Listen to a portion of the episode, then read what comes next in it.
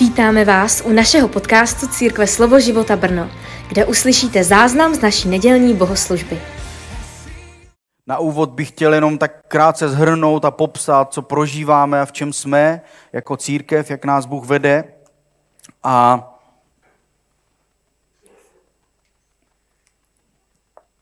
A Bůh nám začal před nějakým časem připomínat to nejdůležitější a to je, víte, když Bůh tvoří, tak on stvořil tenhle svět a stvořil ho slovem.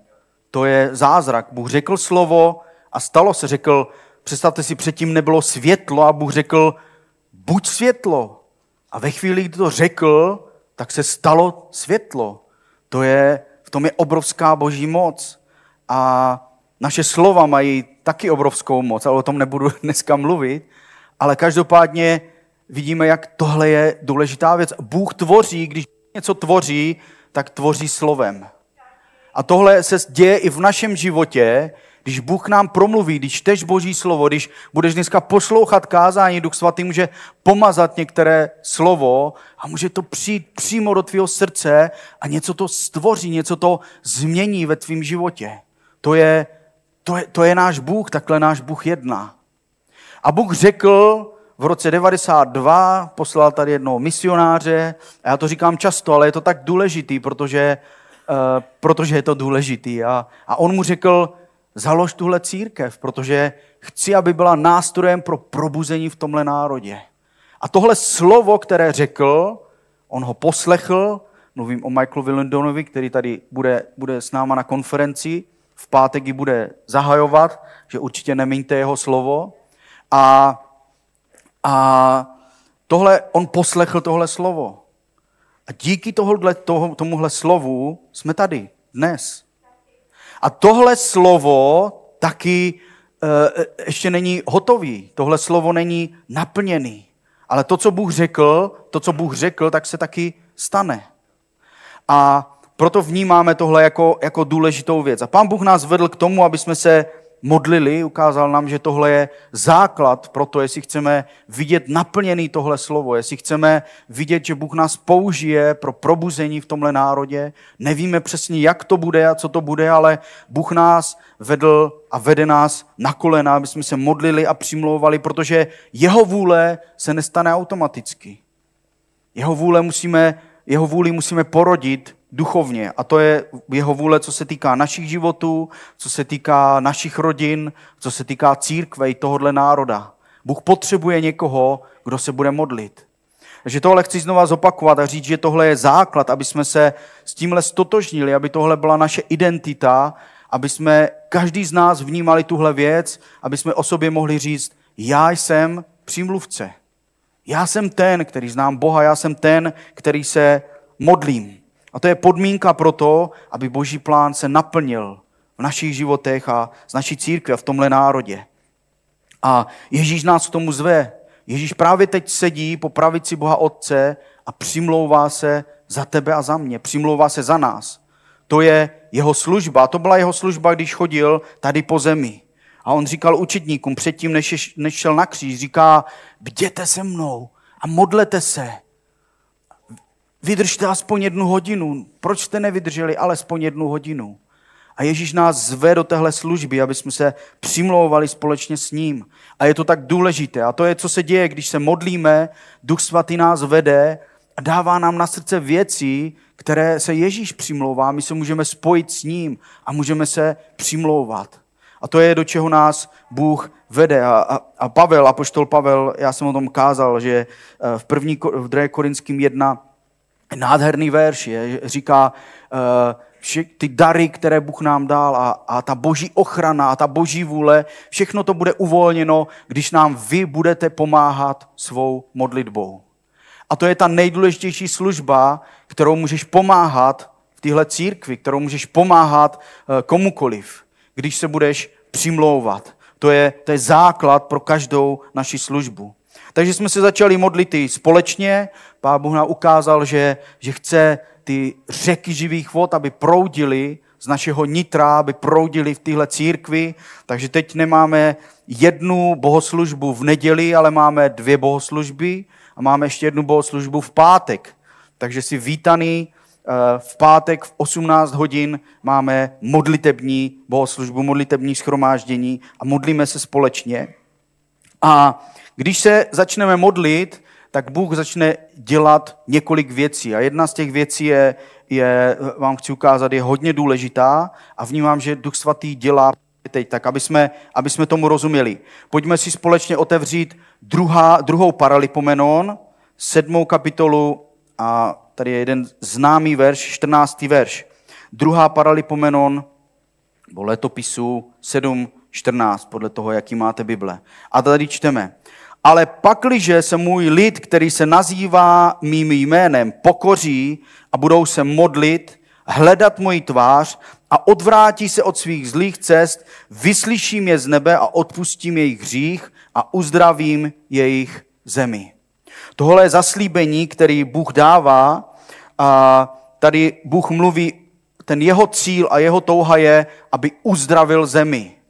Nemluví tady o, o poli, o louce a o těchto věcech, ale mluví o lidech. Když mluví o zemi, Bůh většinou, tak mluví o lidech. A uzdravení země je to, že lidé se navrátí k němu. Takže jinými slovy můžeme tady, Bůh mluví o, o probuzení. A vidíme tady, co, co Bůh dělá. Cíl je, jeho cíl je uzdravení země a cesta k tomu je tady popsaná. Mluví se tady o tom, co máme udělat my, a když my to uděláme, tak co potom udělá Bůh.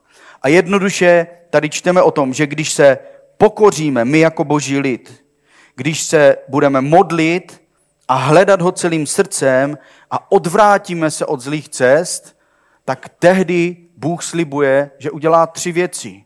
Že vyslyší naši modlitbu, že nám odpustí náš hřích a že uzdraví při zemi. A Tohle je nádherný zaslíbení a my potřebujeme naplnit jeho podmínky. A tady, když, o tom, když to čteme, tak to vidíme, jaký to má, jakou to má posloupnost. Aby jsme se mohli vůbec začít modlit, potřebujeme se pokořit před ním. A to je, boží slovo říká, Bůh říká, že on dává pokorným milost a pišným se protiví. A být pokorný před Bohem, pokořit se před ním, znamená přicházet do jeho přítomnosti, dávat mu část, modlit se, mít s ním vztah. To je pokora v našem životě. A pícha je v našem životě, může vypadat, někdy píchu si představujeme, o, já jsem pišný, že, že se někdo vyvyšuje a tak, ale pícha začíná tak, že e, v životě křesťana může začít tak, že, že se nemodlí. A tím vlastně Bohu dává najevo a říká, bože, já to zvládnu bez tebe. Já tě nepotřebuju žádat o tvoji milost, já tě nepotřebuju žádat o tvoji moudrost, já to zvládnu. I když to neřekneme nahlas, ale tím, že se nemodlíme, tak se vlastně nepokořujeme.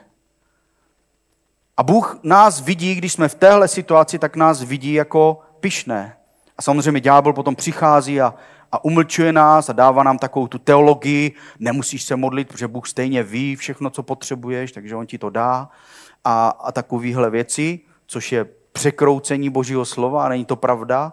Bůh chce slyšet tvoje prozby a modlitby přesto, že ví, co potřebuješ, ale on s tebou chce mít vztah.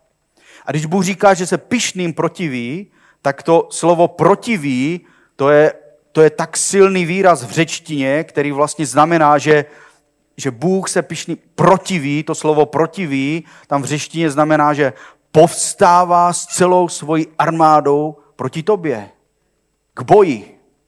To je, to je drsný slovo. Potřebujeme si dát pozor na to, aby jsme, aby jsme se nedostali do tohohle stavu. Protože často říkáme, že ten největší nepřítel náš je ďábel. Ale největším nepřítelem ve tvém životě se může stát Bůh. Pokud budeš pišný, protože On se pišným protiví. Ale to je jiný kázání. Takže tady věc, která je důležitá, je, že když se začneme modlit a hledat Boha z celého srdce, najednou začneme vidět, protože když se modlíš a hledáš Boha, tak se přibližuješ k němu. A jaký je Bůh? Dobrý, milující, ale hrozný a svatý. Věrný, ano, můžeme říct spoustu věcí, ale často my říkáme ty pozitivní, ale ta zkušenost je taková, že Bůh je, že Bůh je hrozný. a nenávidí hřích. A když se přibližujeme k němu v modlitbě, tak najednou začneme vidět věci, které tam nepatří. Bůh nám je jednoduše ukazuje. Ukazuje nám je ze své lásky a ze své milosti, protože ví, že jediný, co, co nás odděluje od něho, je právě ten hřích. A on nám ho v lásce ukazuje a říká, hele, tohle dej pryč ze svého života. A někdy to nemusí být ani hřích. Židům 12, 1 říká, že máme odhodit každý hřích i zátěž, která nás obtěžuje. Jsou věci, které nemusí být nutně hříchem ve tvém životě, ale je to zátěž, která ti zabraňuje přijít blíž k němu. A Duch Svatý, když se začneme modlit, tak nám začne ukazovat na ty věci a řekne, tohle ne, tohle chci, abys dal pryč ze svého života.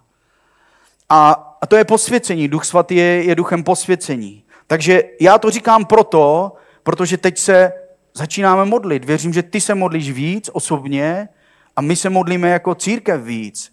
A tohle je věc, která se bude dít ve tvém srdci a bude se dít mezi náma. Aby jsme, aby jsme tomu rozuměli, aby jsme, aby jsme se tomu nedivili. A Bůh je dobrý, on říká, jestli se odvrátíme od toho hříchu a budeme blízko jemu, tak on udělá ty věci, které zaslibuje. Vyslyší nás, odpustí a uzdraví zemi. Mi to říká jednu věc, že je tak důležité, jak žijeme. Jestli žijeme svatý život nebo ne, to není naše osobní věc. Lidi ve světě to často říkají. To, jak já žiju, to je na mě. Jestli nikomu neubližuju, tak všechno je v pořádku. Ale to, jak žiješ ty, ovlivňuje tvoje nejbližší, tvoji manželku, tvoje děti. A i když je tam hřích, který je skrytý, stejně to má nějaký vliv. I když to nevidíme. A, a o tomhle vlivu Bůh mluví tady v Božím slově. A říká, jestliže můj lid, to znamená, my jsme jeho reprezentanti tady na zemi. Jestli budeme žít čistý a svatý život, tehdy on bude moct uzdravit naši zemi. Je to obrovská zodpovědnost, kterou máme před Bohem, aby jsme žili v modlitbě a v posvěcení. Když se modlíme, přichází posvěcení do našeho života. Je to z jeho, z jeho milosti. A možná jste to zaznamenali, já jenom popisuju jinými slovy ta kázání, které jsme měli. Minulou neděli Jirka skvěle kázal o, o, o pravým půstu. O tom, že ne každá modlitba, jenom že se modlíme, že to je automaticky vyslyšeno. Bůh chce, Bůh se dívá na naše srdce. Jestli se modlíš uh, a postíš, prostě každý pátek přijdeš na schromáždění, ale potom křičíš na svoji manželku nebo na svoje děti doma, tak to asi nebude mít moc účinek. Boží slovo, Boží slovo takhle o tom mluví. Michal Kostka mluvil o svadební hostině, o tom, že potřebujeme mít ten šat a ten, kdo ho neměl, tak byl vyhozený z té hostiny. Moje, moje manželka Janička kázala o, o přípravě Kristově nevěsty. Že Bůh nás připravuje, On nás odděluje, posvěcuje sám pro sebe, protože On chce vyslyšet naše modlitby, On nám chce odpustit hříchy a na, na, On chce, to jeho cíl, uzdravit tuhle zemi. On chce přinést probuzení do tohohle národa. Proto je tak důležitý a tak zodpovědný, jak žijeme nebo ne. A to je takový úvod a dneska chci mluvit o dalším jednom postoji, který je pro nás důležitý, aby jsme ho měli, aby jsme, uh, a souvisí to s našima modlitbama i s tím posvěcením, o kterém jsem mluvil, a je to totiž náš postoj k Izraeli. Tenhle postoj je taky důležitý pro to, jestli uvidíme probuzení nebo ne. Možná se vám to vzdá jako zvláštní, ale, ale pojďme se podívat do Božího slova. Hned první verš. Genesis 12. kapitola, třetí verš.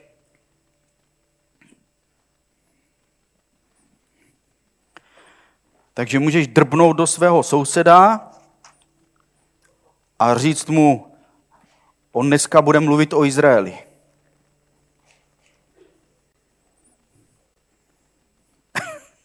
Takže Genesis 12. kapitola, třetí verš. Požehnám těm, kdo žehnají tobě. To Bůh říká Abrahamovi.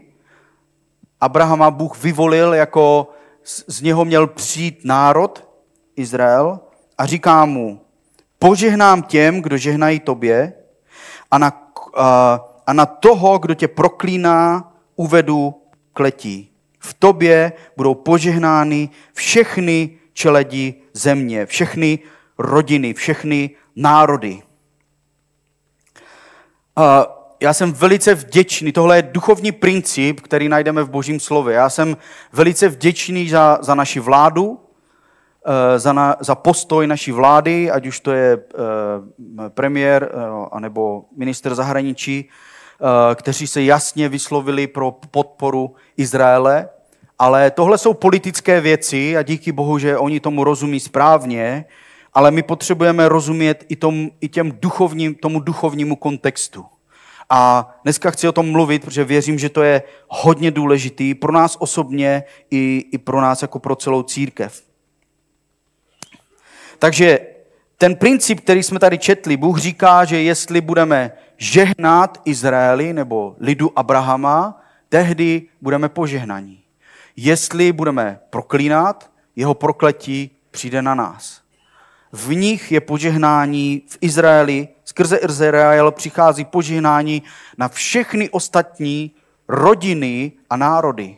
To je, co Boží slovo říká, to je to, co Bůh říká. Takže jestli chceš být požehnaný, požehnaný, musíš žehnat tomu, čemu žehná Bůh. Tohle je duchovní princip, kterému potřebujeme rozumět. Takže Bůh si stvořil, nebo takhle, řeknu to jinak. Teď popíšu trošku historii, historii spasení, protože ona souvisí s historií, která byla tady na zemi a souvisí s historií Izraele. Že Bůh e, stvořil nebe a zemi, dal Adama s Evou, ti udělali ten problém, že jo? A pak Bůh všechno musel prostě, e, musel to nějak zařídit, jak to udělá. On chtěl dát Mesiáše, ale potřeboval, aby mohl přijít Mesiáš, tak potřeboval svůj lid. Potřeboval, aby ten lid měl svoji zemi a aby skrze ten lid oni kázali, my jsme řekli evangelium, ale aby přinesli, aby ukázali Boha, který přináší spasení a záchranu. A čekali Mesiáše. Neustále ho čekají. Ti, kteří nepřijali Krista. Ale to je, to je jiný kázání. A Bůh vyvolil tenhle národ sám pro sebe. On ho, on ho stvořil sám pro sebe. Přišel skrze Abrahama a tenhle, tenhle lid byl vyvolen Bohem a stvořen Bohem proto, aby reprezentoval Boha tady na zemi. A tohle je důležitý vědět a rozumět tomu. A tenhle lid je jeho královským kněžstvem. V Exodu o tom čteme. Bůh nazval svůj lid Izrael jako svým královským kněžstvem. A božím cílem bylo přinést Boha a jeho spasení všem ostatním národům země. A tomuhle národu, proto Bůh potřeboval tenhle národ. A jestli je národ, jestli má někde žít, tak ten národ potřebuje zemi, proto země Izrael je velice důležitá. To území, kde žije Izrael teď, je Bohem zaslíbené. Bůh jim dal tohle místo. A když čteš Biblii, tak to místo je mnohem větší než ten malý kousek země, kde teď Izrael žije. Bůh je ten, který rozhoduje o těchto věcech. Takže je to národ, je to země a třetí věc je Bůh sám, Mesiáš, kterého oni mají přijmout. Ten jejich cíl a záměr je přinést Boha všem ostatním národům. A středem Izraele, středem tohodle božího lidu, o kterém můžeš číst ve starém zákoně, jak vznikal, jak to bylo Abraham, Izák, Jákob a tak dále.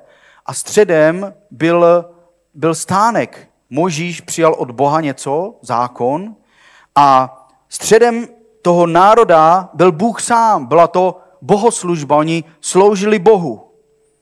A měli svatyně, stánek a uprostřed té svatyně, to je jak kdyby prostřed tady církve, byli takovou, když to zjednoduším, hloupě takovou krabičku, svatyní svatých, krabice, a tam byla schrána úmluvy, a tam byly položeny ty desky zákona, byly ty desky, které Bůh napsal svojí rukou, dal je Možíšovi, to desatero, a boží přítomnost přebývala tam.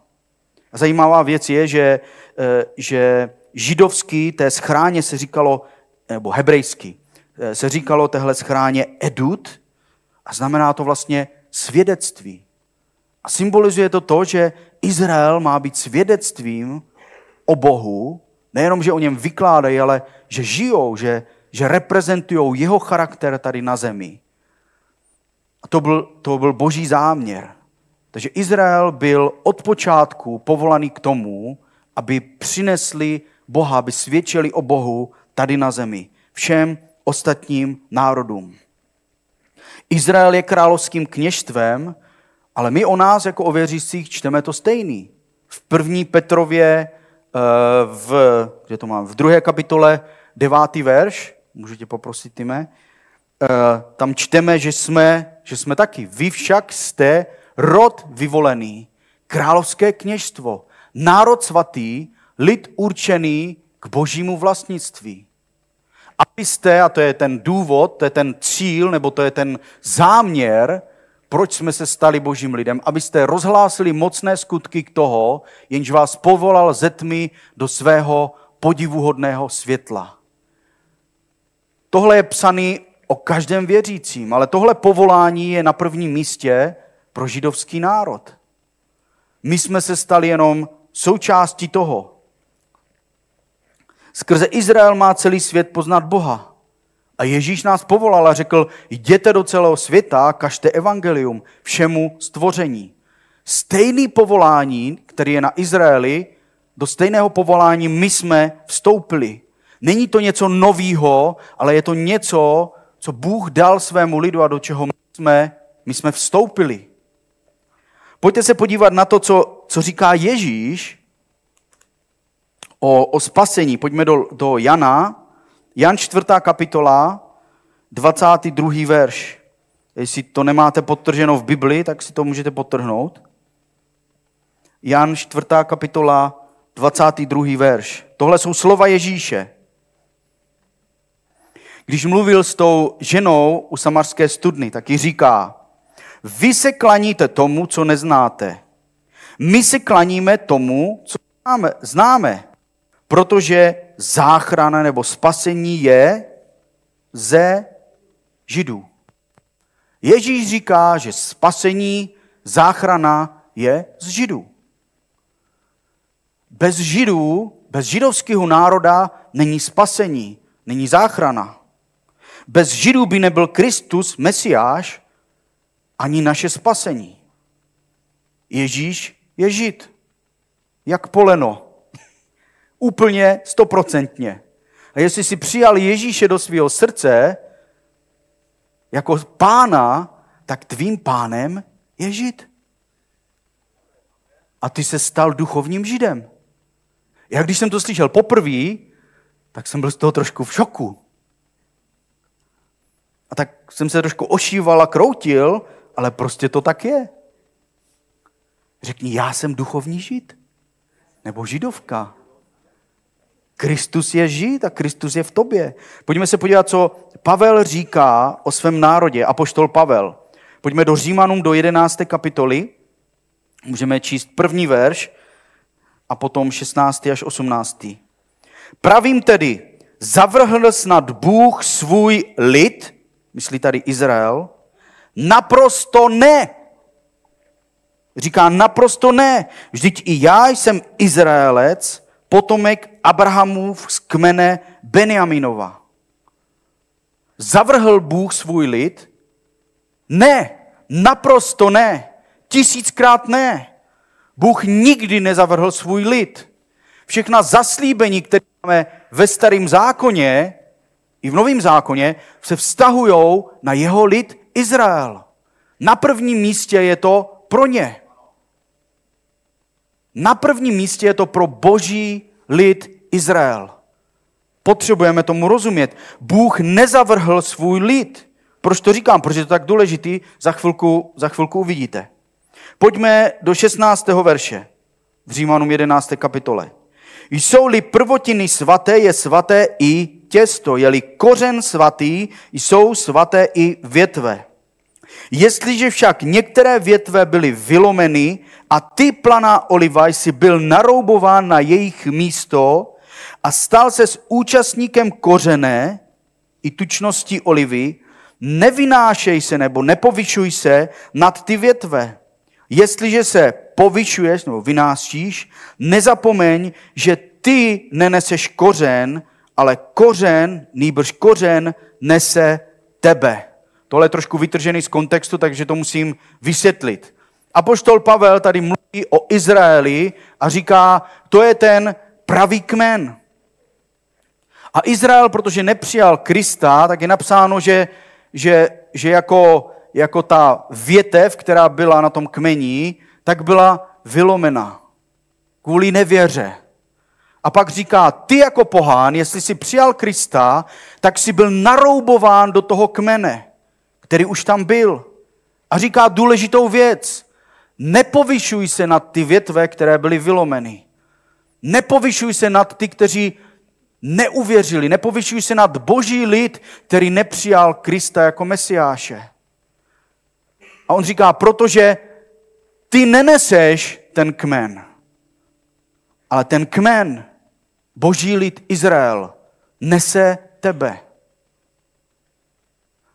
My jsme nesení božím lidem, my jsme nesení těma zaslíbeníma, která Bůh jim dal.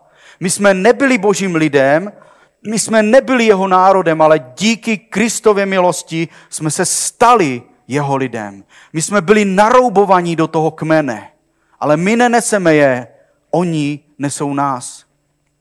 Tohle je věc, které potřebujeme rozumět a které potřebujeme věřit.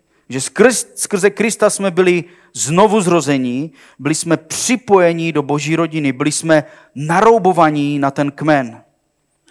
A tohle je naše identita, s kterou se potřebujeme stotožnit. Potřebujeme rozumět tomu, že spasení je z Židů. Že náš pán je Žid a my jsme ho přijali, jsme duchovní Židé. A teď ve starém zákoně, když to čteme, vidíme, že ten boží lid Izrael, který byl vyvolený k tomu, aby přinesl Boha všem ostatním národům, tak proto byla potřeba jedna důležitá věc. A to je, aby oni byli posvěceni pro tenhle úkol. Aby byli odděleni pro tenhle úkol. A vidíme, že se jim to neustále nedařilo. Vidíme neustále, že, že prostě volali a Bůh jim dal nějakého záchránce, na chvilku teda začali sloužit Bohu a všechno se dařilo a pak zase zpátky, nahoru, dolů, nahoru, dolů. Ale když se podíváme na náš život, s naším životem je to podobný. Aby Bůh skrze nás, aby takhle, aby Bůh byl skrze nás přinesen tomuhle světu, potřebujeme být posvěcení pro něj. A taky se nám to moc nedaří. Taky mnoho jiných věcí je pro nás důležitější. Taky bojujeme, a to máme Ducha Svatého, oni ho neměli. Bojujeme se svou hříšnou přirozeností. Takže nepohrdejme jima a hledejme posvěcení. Takže Izrael je boží vyvolený národ, skrze který mají všichni ostatní lidé, všechny ostatní národy, Bůh vlastně řekl Abrahamovi, že skrze něj nebo v něm budou požehnány všechny rodiny, všechny etnické skupiny. Ten, ten nádherný. Každá rodina má být požehnaná skrze Abrahama. A tento plán a vyvolení Bůh nikdy nezrušil. Tenhle boží plán pro Izrael patří, platí. Platí, stále platí, jak to říká Pavel. Skončilo to s Židy? Ne, v žádném případě. Rozhodně ne. Spasení z Židů, oni nesou nás, ne my je. A teď se dostáváme k tomu, kdo je naším a jejich největším nepřítelem. Samozřejmě, že to je ďábel, ale chci mluvit o o antisemitismu. A to je duch, který postává z pekla, který je proti božímu lidu. A tenhle, tenhle duch oblíkal během historie, oblékal na sebe různé, uh, různé, různé převleky, jestli to tak můžeme říct. Ale chtěl bych mluvit jenom o dvěma, o dvou uh, takových nejdůležitějších, uh, nejdůležitějších věcech, co se týká antisemitismu, eh, nebo dva převleky, které převlíká, to je, že antisemitismus během historie přišel na tuhle zem skrze církev a skrze islám. A když řeknu skrze církev, je to hrozně, hrozně smutná věc, ale je to tak. A tenhle antisemitismus přišel do církve a dokonce stále ještě je někdy skrze církev uvolňován tenhle antisemitismus, skrze jedno falešné učení, které se nazývá teologie náhrady. Náhrada znamená výměna. A stalo se to, nevím přesně kdy, ale postupně, církev řekla, že všechna zaslíbení, která Bůh dal Izraeli, už neplatí pro Izrael, ale platí pro nás, jako pro pohany, kteří jsme uvěřili. Ta náhrada je v tom, že církev prohlásila za nový Izrael. Izrael už neexistuje pro Boha, Bůh zavrhl Izrael, my teď jako církev jsme nový Izrael. Všechna zaslíbení jsou pro nás. Tohle se stalo hodně, už velice, velice záhy v historii církve. A díky téhle hloupé teologii uh, přišel k antisemitismu do církve. A vidíme církev, římskokatolickou církev, která pořádá, nebo pořádá, jak to říct, prostě vede křižácké války. To jsou nájezdy do Izraele. A oni řekli, církev ten tehdy řekla, židé zabili našeho mesiáše. Oni zabili Krista. Pojďme je za to zabít. A tohle se dělo. Církev vyvražďovala židy ve svaté zemi. Protože naškla z toho, že zabili našeho mesiáše Krista. To, to hlava nebere, ale tohle se dělo, tohle se dělo v historii. Proto židé nevěří nám jako křesťanům. My jsme je zabíjeli ve velkým. A to nejenom řecko-katolická, římsko-katolická církev, ale ortodoxní církev. A tehle teologii věří dokonce mnoho protestantských církví i dnes. Jeden pastor byl na nějakém setkání, eh, kde byli pozvaní významní pastoři z naší země, eh, z různých denominací a byli pozvaní do jiné země. A v ten den, kdy kdy, kdy začala válka, napadli Izrael, tak ten náš pastor říká těm ostatním pastorům, musíme se modlit za Izrael. A reakce většiny těch pastorů bylo, proč? Většina křesťanů tohle nechápe. Většina křesťanů buď podvědomně nebo vědomně má stále tuhle, věří téhle teologii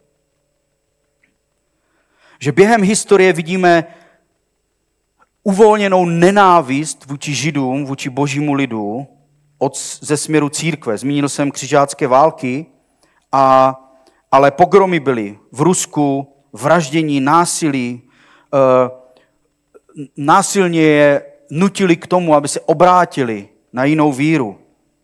Pronásledování, e, vystěhovování, zabavování majetku a všechny tyhle věci. A vrcholem toho všeho eh, byl Hitler. Ale Německo bylo a je považováno za křesťanskou zemi. A Hitler měl tenhle antisemitismus v sobě. Je to, je to paradox, protože on částečně v jeho rodině, já nevím, jestli, jestli to byla babička, ně, někdo, v jeho rodině prostě byli židé. Ale to je, to je jedno. Ale tenhle antisemitismus můžeme říct, že vyvrcholil v historii tímhle způsobem. A moc se o tom neví, ale Hitler to řešil. Řešil Židy, byly pogromy v Německu a tak. A on nakonec udělal, eh, to bylo myslím na začátku války nebo těsně před válkou, udělal celosvětovou konferenci a řekl, my tady ty Židy nechceme v Německu, jestli je nějaký národ na světě, kdo si je vezme, my vám je pošleme. Ani jeden národ na světě neřekl, my si je vezmeme, my se o ně postaráme. Celý svět byl naplněný tímhle antisemitismem. Dokonce, nebudu přeskakovat, ale mě běhá housí kůže úplně, to je, že to je hrozný. A víte, co to způsobilo? To způsobilo to, že Hitler měl volnou cestu k tomu, aby vyhlásil takzvané konečné řešení. Konečné řešení v, v překladu, nebo co to znamenalo v tom významu je, zabijeme, vyhladíme celý židovský národ. Nikdo je nechce. Měl k tomu volnou cestu. A víme, co se stalo, kolik milionů židů zemřelo během holokaustu, ale to neustále pokračovalo dál. Tenhle antisemitismus je neustále ve světě. Tenhle antisemitismus povstává, teď to můžeme vidět. Přistane letadlo, které přiletělo z Izraele, není tam ani jeden žid.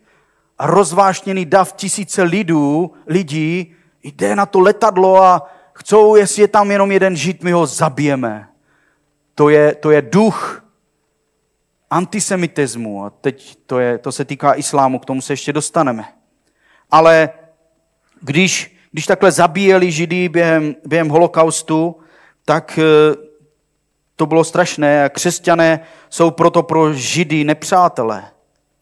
A je to je pro ně problém věřit nám jako věřícím. Takže křižáci, Hitler a četl jsem nedávno jeden takový, teď jsem se o to zajímal trošku víc, jsem se připravoval i na to kázání, tak jeden takový zajímavý příběh, jeden velice známý židovský pronásledovatel těch, uh, těch SSáků, kteří vraždili židy ve velkém, tak Wiesenthal se jmenuje, tak víte, jak byl zachráněn? Obrovský paradox. SSáci měli v řadě židy a stříleli je. A najednou začali zvonit zvony na kostele a svolávat k modlitbě. Takže oni složili zbraně a přestali střílet židy a šli do kostela modlit se k hospodinu, k jejich bohu. A on byl, on byl ten poslední, kterého už nezastřelili kvůli těm zvonům.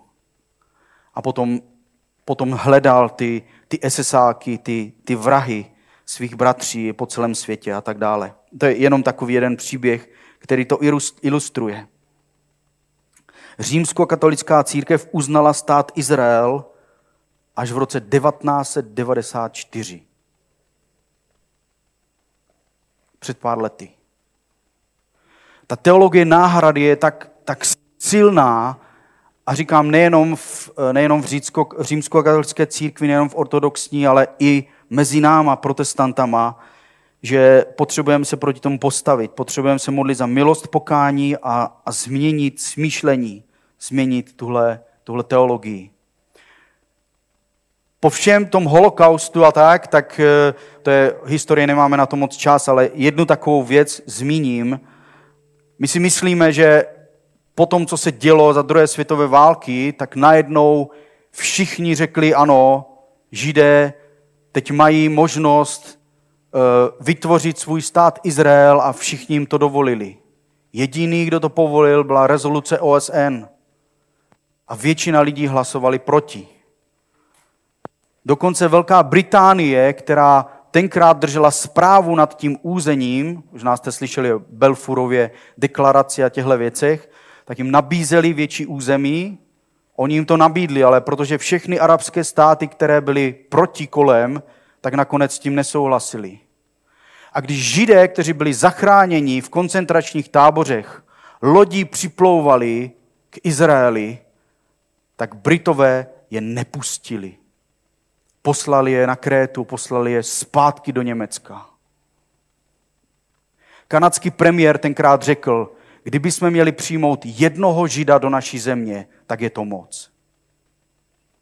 Po druhé světové válce, po tom, co Hitler vyhladil 6 milionů židů, antisemitismus neustále žije. A co je smutný, že žije mezi náma a žije mezi, mezi křesťanama. Potřebujeme se modlit za milost k pokání a za změnu smýšlení a potřebujeme kázat o tom, že Bůh nezapomněl na svůj lid Izrael. Druhým, eh, druhým nositelem antisemitismu je, je islám. Hm, asi to vidíte eh, teď v televizi a v těch zprávách a všechno, co se děje. A jenom jenom chci říct, to je důležitá věc, aby jsme tomu rozuměli, protože většina politiků ve světě, většina novinářů tomuhle nerozumí, protože to nemá jenom politický, ale i duchovní kontext. Cílem islámu je vyhladit všechny, vyhladit, to znamená zabít, všechny lidi soboty. Kdo jsou lidé soboty? Židé. A potom všechny lidi neděle. To si ty a já. Tohle je jejich cíl. A tenhle cíl se nikdy nezměnil a zatím, zatím se teda nezměnil. Za islámem stojí, jenom, jenom zkráceně řeknu, prorok Mohamed založil islám někde kolem roku 570 po Kristu a e, založil nové náboženství. On byl prorok, ale říká se prorok, ale tehdy židé ani křesťané ho jako proroka nepřijali. Nepřijali ta jeho proroctví. On měl nějaký vidění anděla, který mu představoval Boha. Boha. Takže on se naštval a v takové vzpouře vybral boha Aláha, což je šakalý nebo pouštní bůh, a řekl, že tenhle bůh je vyšší než všichni ostatní bohové. A hlavně hospodin, protože na něho byl naštvaný nejvíc. Takže v Koránu, té kniha islámského náboženství, se popisuje to andělské zjevení Aláha, které Mohamed měl, ale říká se tam jedna důležitá věc a to je, že ten, kdo uh, nectí Boha Aláha, musí zemřít. Islám věří ve dva domy. Jeden dům je ti, kteří věří v Aláha, a druhý dům je ti, kteří nevěří v Aláha, všichni ostatní. A ti, kteří nevěří v Aláha, musí zemřít. To je Aláhova vůle. A prosím vás, tohle vždycky, když se stane něco hroznýho, jako teď se stalo v Izraeli, tak celý svět křičí a říká, islám je míru milovné náboženství a tohle dělá jenom teroristé. Každý muslim tomuhle věří.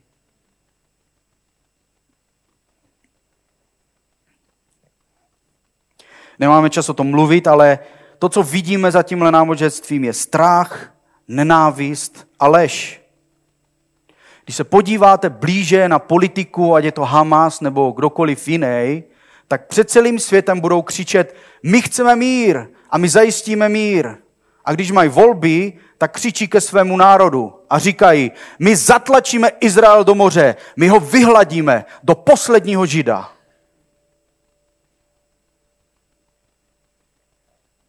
To je zvláštní, že? Protože jejich náboženství dovoluje, vyloženě doporučuje lhát bezvěrcům. Jestliže věříš v někoho jiného než v Aláha, je pro tebe čest mu zalhat. Obelhat ho a podvést ho. To je součástí jeho náboženství. Pokud tomu politici a novináři nebudou rozumět, budou obelhaní. To, co slyšíme teď na všech těch demonstracích po celém světě, v Londýně to bylo šílený, 100 tisíc Arabů. A oni křičí, Allahu Akbar. Víte, co ten pokřik znamená? Většinou se to přikládá jako Bůh je velký, nebo Allah je velký. Ale ve skutečnosti Allah Akbar znamená, ten přesný překlad je, Allah je vyšší nebo nejvyšší Bůh. Oni volají Allah je nejvyšší Bůh.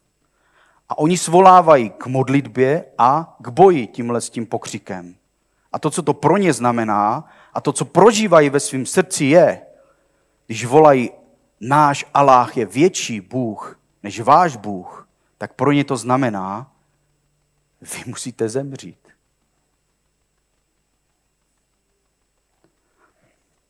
Nebudeme mluvit o džihádu a těchto dalších věcech, nemáme na to čas, ale jenom, aby jsme tomuhle, aby jsme tomuhle rozuměli. Pojďme se podívat do Genesis, do 14. kapitoly. aby jsme si přečetli, který Bůh je nejvyšší. Genesis 14, 19 a 20. A požehnal mu slovy, požehnán buď Abram, Bohu nejvyššímu, tvůrci nebes i země. A požehnán buď Bůh nejvyšší, který vydal tvé protivníky, eh, tvé protivníky do tvé ruky. Na tomu Abrám dal desátek ze všeho. To je, když se Abrám setkal s Melkisedechem, tak vyznal, dal mu desátek, to bylo ještě před zákonem, to je jiný kázání, ale on ho vyznal jako Bůh nejvyšší. Kdo je Bůh nejvyšší? Hospodin. Není to Allah. Že potřebujeme se modlit proti tomuhle duchu antisemitismu, a já už to chci zakončit, ale eh, vnímám, že tohle je hodně důležité, aby jsme měli správný postoj. Že Izrael a znovu zrození křesťané jsme božím vyvoleným lidem, máme stejného Boha a máme stejného nepřítele. Možná řekneš, ale Židi nevěří v Mesiáše, oni odmítli Ježíše. Ne, ne, Židé věří v Mesiáše. Oni ho nepřijali při jeho prvním příchodu, ale Bible říká, že až Ježíš přijde po druhé, že ho přijmou. Oni ho očekávají a my ho očekáváme také. Oni ho poznají. My máme milost, že už ho známe. Haleluja. Izrael je nucen bojovat za svoji zemi fyzicky a my musíme bojovat duchovně. Tenhle konflikt není jenom duchovní, ale je i, ne, není jenom fyzický, ale je i duchovní. Takže je důležité se modlit za ochranu Izraele proti duchu antisemitismu. A chci jenom říct, já jsem mluvil o všech těch hrozných věcech, uh, historie a o tom hrozném náboženství, které je plné nenávistí. A chci jenom říct, že my bojeme láskou. Nechci, aby to v nikom z nás vypůsobilo nenávist. Ať už vůči křesťanům, kteří mají špatnou teologii, nebo vůči, eh, vůči muslimům. A já, když se poslední dobou, když se modlím a modlím se za Izrael, tak vnímám jednu věc a chci, aby jsme se za to modlili. Věřím, že Bůh chce v těchto dnech dělat obrovské zázraky. A jeden z největších zázraků, věřím, bude, že Bůh chce, že navštíví nadpřirozeně, tak jak to udělal u apoštola Pavla. Apoštol Pavel myslel, že slouží Bohu a zabíjel první křesťany. A Bůh ho navštívil a proměnil jeho život. A on se stal apoštolem všech pohanů. A já věřím, že v tenhle čas Bůh potřebuje naše modlitby, aby mohl jednat stejným způsobem s palestincem. A já věřím, že on chce obrátit skrze svoji milost a lásku mnoho palestinců, kteří se stanou, eh, kteří zažijou odpuštění a lásku a začnou kázat Krista. A to je jediná možnost, jak může být změněná tahle situace. A já věřím, že Bůh chce pozdvihnout tyhle palestinský, nový palestinský apoštoly, kteří budou kázat. Mnoho z nich možná zemřou a budou zabiti svýma vlast, svým vlastním lidem, ale oni budou neohroženě kázat evangelium. Věřím, že to jsou zázraky, které Bůh chce dělat. A takže budeme se určitě za to modlit. A chci jenom říct, že když se modlíme za Izrael, modlíme se vlastně za probuzení. To, co se děje fyzicky v Izraeli, má obrovský duchovní vliv na to, co se děje ve, na, ve zbytku světa. Takže když se modlíš za Izrael, modlíš se vlastně za probuzení. Když se modlíš za vítězství Izraele, modlíš se za to, aby Duch Svatý byl vylit. Haleluja. Takže úplně na závěr chci mluvit o postoji, který potřebujeme mít. Postoj, který, eh, který potřebujeme všichni zaujmout. Pojďme se podívat do knihy Rud, Jestli jste si neotevřeli Bibli, tak pojďte aspoň teď na závěr. Kniha Rut je za knihou Jozue, soudců a za soudcema je kniha Rut, taková kratší kniha. A Rut byla pohanka, Moabka, jestli to říkám správně, a ona se potkala s Noemi, která byla židovka a Noemi se chtěla vrátit zpátky ke svému lidu a řekla těmhle jí a další dvěma snachám, aby, aby prostě zůstali na tom místě, kde jsou a že ona se vrátí zpátky. A Rut měla nádherný postoj a věřím, že to je postoj, který potřebujeme přijmout jako životní postoj. Ona nezůstala neutrální, ale ona měla tenhle postoj. Když jsme neutrální, někdo řekl, tohle je důležitá věc. Pokud vidíme zlo kolem nás, v našem životě nebo kolem nás v našem okolí a nereagujeme žádným způsobem, tak to zlo schvalujeme. Potřebujeme mít jasný postoj, jak to říká Boží slovo, naše slova mají být ano, ano nebo ne, ne. A Rud tady říká, pojďme jenom ten její postoj, který je vyjádřený v první kapitole v 16. verši. Noemi říkala eh, těm švagrovým, aby, aby šli a ona říká, avšak Rud odpověděla a řekla, nenaléhej prosím na mě, abych tě opustila a odvrátila se od cesty za tebou, protože kam půjdeš, půjdu i já.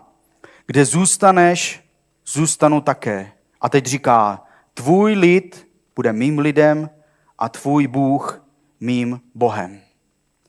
Tohle je vyjádření a tohle postoj, který potřebujeme přijmout my jako křesťané, protože tohle je pravda. Potřebujeme vyznávat. Bůh Izraele je můj lid. To jsou moji bratři a moji sestry. Jejich Bůh je mojím Bohem. Takhle to je, s tímhle se potřebujeme stotožnit, toto je identita, kterou potřebujeme mít. Naše spasení je z Židů.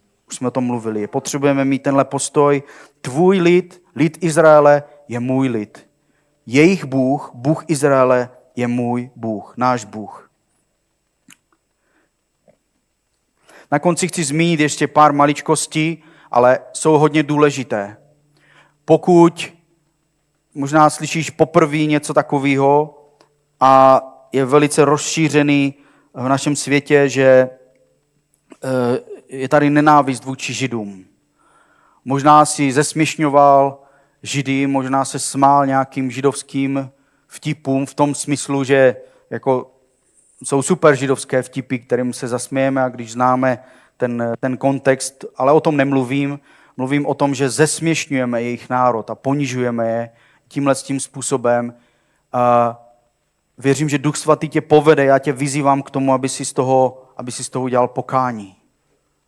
Ty osobně je to velice důležitý. Aby jsme neměli tohohle ducha antisemitismu v našem srdci. A potom ten náš postoj je, že potřebujeme podporovat Izrael. A to můžeme dělat různým způsobem. Máme být vděční za to, vyjadřovat to, že naše spasení je z Židů. Máme se modlit a žehnat Izraeli a chci vás pozbudit, zahrň modlitby za Izrael do svých, do svých modliteb.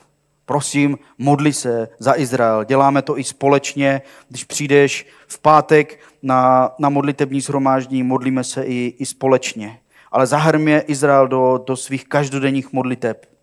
Potřebujeme podporovat Izrael, pokud někdo mluví proti, potřebujeme zdvihnout náš hlas a říct, to je můj lid, jejich Bůh je mým Bohem a zastat se Izraele. Říct, co Bůh říká o Izraeli a stát na jejich straně. V Římanům nemáme čas na všechny věci, ale v Římanům v 15. kapitole Pavel říká, že protože my jsme přijali, od nich přijali to duchovní dědictví, má být pro nás přirozený, že ji máme žehnat v té fyzické oblasti. A to je věc, která, princip duchovní, který, který bychom měli mít ve svém životě. Uh, ví někdo z vás, co znamená alia? Alia. Většina, kdo, eh, kdo máte povědomí o Izraeli, tak víte, o co jde. Alia je, je, je názevnou slovo pro termín pro návrat židů z jiných zemí do Izraele, do jejich vlasti. A když vidím to, co se děje teď po celém světě, jak povstává antisemitismus, věřím, že, Izra- že židé v jiných zemích budou mít větší a větší problém. A samozřejmě eh, boží vůle pro ně je, aby se vrátili zpátky do Izraele. nemůžeme říct úplně, aby tam žili bezpečně, protože to, co se tam děje, není úplně bezpečí, ale je to boží vůle pro ně. Děkujeme za poslech našeho podcastu. Také nás můžete najít na Instagramu či Facebooku Slovo života Brno.